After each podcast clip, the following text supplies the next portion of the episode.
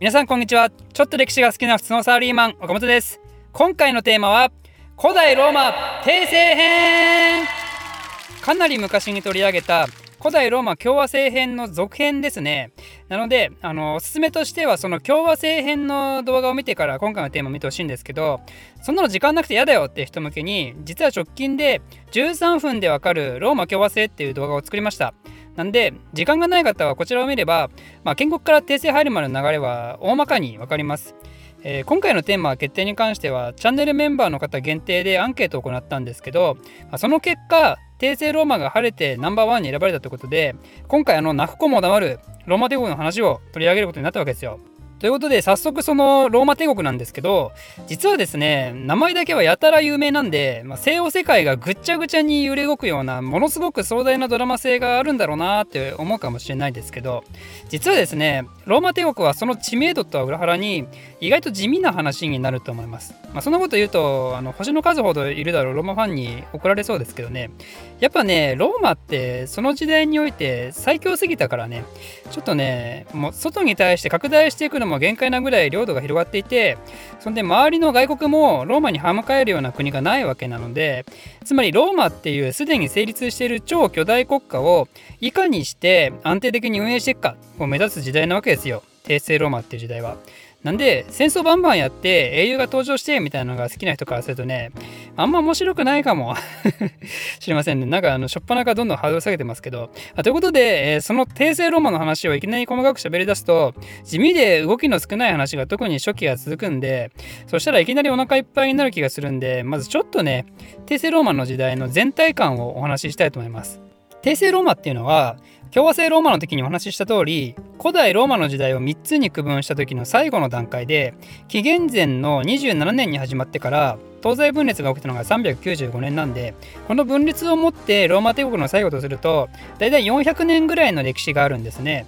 でその帝政ローマも大きく分けると大体3つの区分ができます。まずは共和制の特徴が色濃く残ってる原種制の時期。ラテン語で言うとプリンキパトゥスですかね。ローマ市民の第一人者がプリンケプスと呼ばれてそのプリンケプスによる政治体制ってことですね。君主は皇帝として権力を持てるんですけどまだそれなりに国民たちと近い立場にいた時代です、まあ、有名な皇帝だとあの暴君ネロとかねカラカラとかがいますね。そのプリンキパトゥスの途中にあるのが帝政ローマでも特に有名な五検定時代というやつ。5人の優れた皇帝たちによるローマ帝国の最盛期ですね。アウグスティスの即位から五検定時代の終わりの約200年は特に戦争も少なく平和な時代だったんでこの時代のことをパックス・ロマーナと言います。パックスは英語だとピースですね。なんでローマの平和です。ただその平和も五検定時代の後ぐらいにだんだん陰りが見え始めて帝国内に皇帝が乱立するぐっちゃぐちゃの時代が3世紀頃に訪れます。この時代のことを軍人皇帝時代と言いますね。あまりにも皇帝が乱立されてで皇帝を戦勝する人物も大量に現れてもう何が何だかわからないという。文字通りローマの黒歴史ですよ。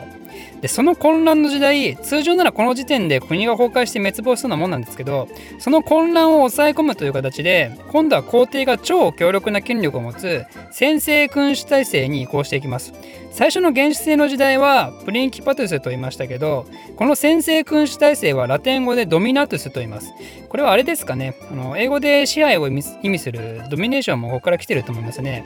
そしてこの時代からは皇帝は他の先制的国家と同じように神として扱われ出せます。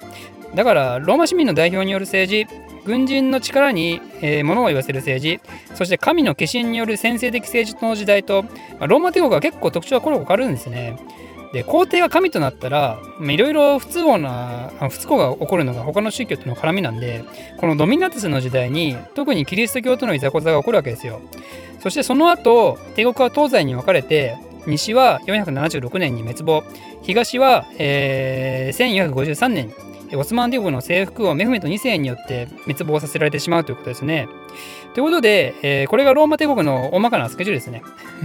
スケジュールっつったらあれだけど、あの今回のテーマも、まあ、基本的には、えー、オスマンのようにね、その時々の工程をベースに進めていきたいと思うんで、もし迷子になったらね、もう一度この動画を見てもらって、あ今はこの時代のことを話してるのねっていうのを、えー、再確認してもらえばいいかなと思います。というわけで、えー、帝政ローマの全体感の話はここら辺までにしておいて先ほどはローマ帝国の時代は意外と地味だと言いましたけどその代わり文化の発展はやっぱり著しいものがあるしとても特徴的な工程がちらほら出てきたりもしてもちろん面白い部分も多くあります。ということで、えー、数多くの皇帝たちによって繰り広げられる偉大なる大帝国ローマの話を始めましょう、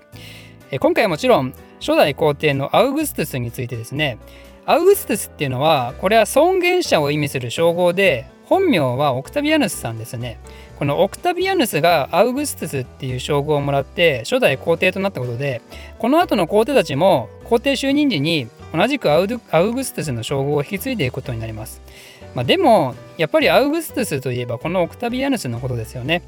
この人がローマ皇帝に就任した流れは、えー、共和制の動画で説明した通りですけど彼はですね元老院にばれないように自分に権力を集中させていって結果として皇帝というポジションを築き上げた偉大なる人物になるわけですね。でも彼がこの先ローマにもたらした影響っていうのは決してそれだけではなくて彼はですねローマ帝国の国境は天然の地形や自然領域によって定められるべきと言ったんですよ。つまりどういうことかというと今のライン川とドナウ川の向こうには進出しないと。その、えー、川の向こう側にはゲルマン人たちの領域だったんですけどそこはもう攻めなくていいからって言ったんですよ。なんでか分かりますかね？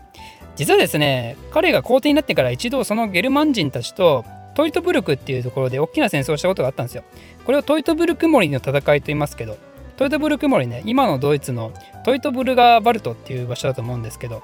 なんかハイキングコースがあるのかね、写真見たらめっちゃ綺麗なんですよね。いいですね。ドイツ行ったらぜひ寄ってみたいですね。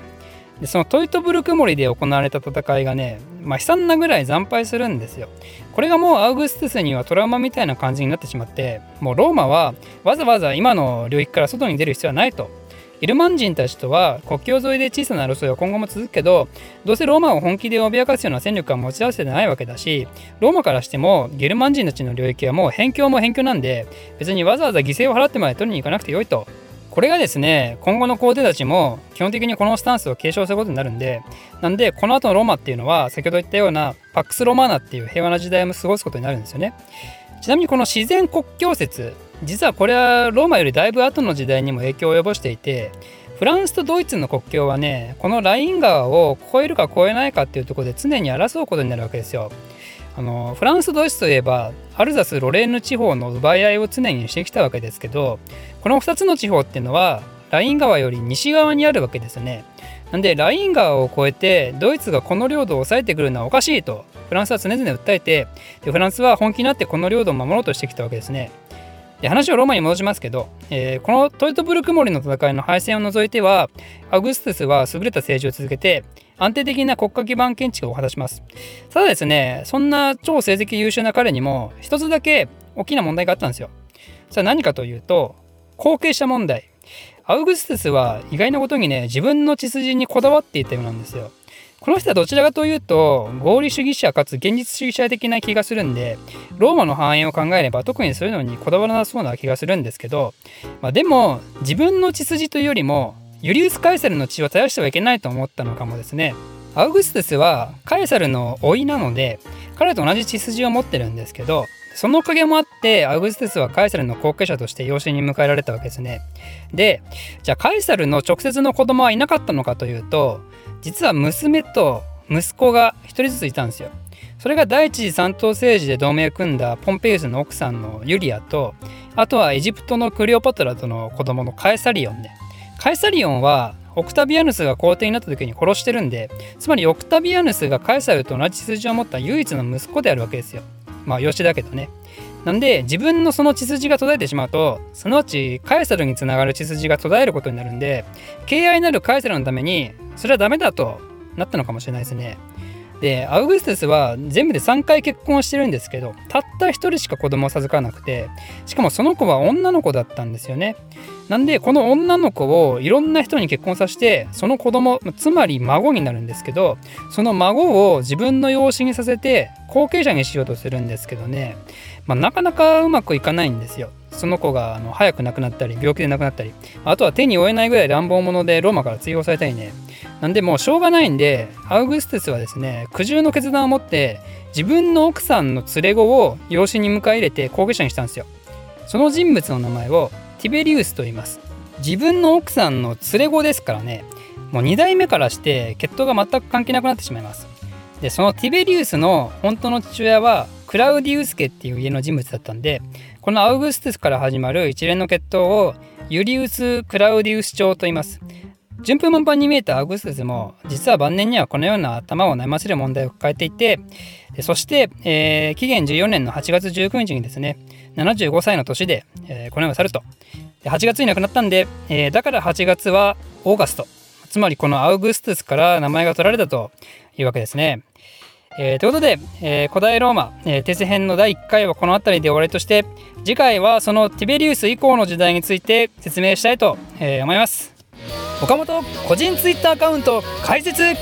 興味ある人は岡本歴史で検索してください。私の非生産的なつぶやきに興味ある方はぜひフォローお願いします。ではまた。